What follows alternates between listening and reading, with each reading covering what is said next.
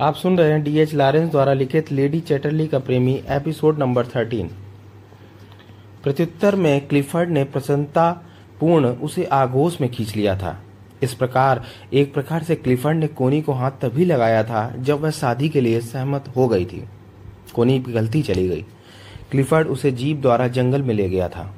वहाँ उन दोनों ने सारी मर्यादाएँ तोड़ दी थी और एक दूसरे को शारीरिक रूप से परखने में जुट गए थे। क्लिफर्ड उसके यौवन के आगाध सागर की उछलती उत्ताल लहरों से खेलता, खिलवाड़ करता, तीव्रता से सागर की गहराई में प्रवेश करता चला गया था।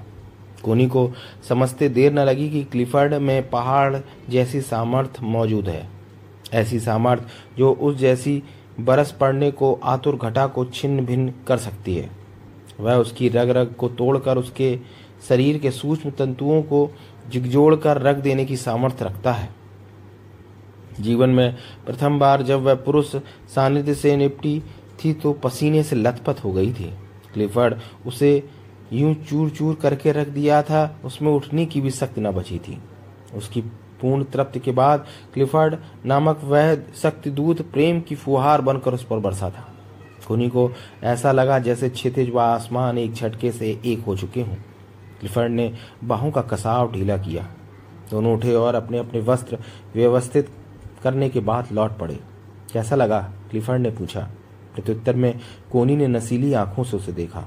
क्लिफर्ड आतुर हो उठा। अनायास ही उसका पैर ब्रेक पैडल की ओर बढ़ा, किंतु कोनी उसके मनोभाव ताड़ गई। आज नहीं, कल, उसने कहा था। क्लिफर्ड चंद पलों तक उत्तेजित सा बैठा रहा। तत्पश्चात उसने जीप आगे बढ़ा दी। तदुपरांत शादी के पूर्व उन्होंने तीन बार शारीरिक सुख का आनंद लिया। हर बार उन्हें एक सुखद ताजगी का एहसास हुआ। तत्पश्चात दोनों विवाह बंधन में बंध गए। क्लिफर्ड की पहली मुलाकात से लेकर हनीमून तक की घटनाओं को याद कर कोनी बेचैन उठी। उसकी अकुलाहट इतनी बड़ी कि पेड़ों के नीचे विश्राम कर रही कोनी उठ खड़ी हुई। उसे ऐसा लग रहा था जैसे भीतर बढ़ती जा रही इस आग को बुझाए बगैर उसे चैन नहीं मिलने वाला। किंतु कहाँ? उसकी व्याकुल दृष्टि चारों ओर घूमी। किंतु उसे वहाँ खामोश खड़े तख्तों के अतिरिक्त कुछ नज़र न आया। उसे ऐसा महसूस हुआ जैसे वह एक दिन इन्हीं पेड़ों से सर टकरा टकरा कर अपनी जान दे देगी किंतु उसे इस घुटन से छुटकारा न मिलेगा।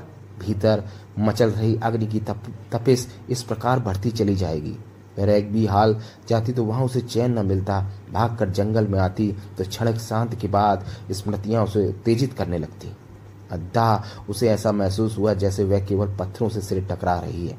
इस विचार के उठते ही उसे ऐसा लगा जैसे उसका अस्तित्व टुकड़ों में बढ़ता जा रहा हो, और वे टुकड़े पल पल प्रतिपल, छोटे और छोटे आकार में परिवर्तित होते जा रहे हैं।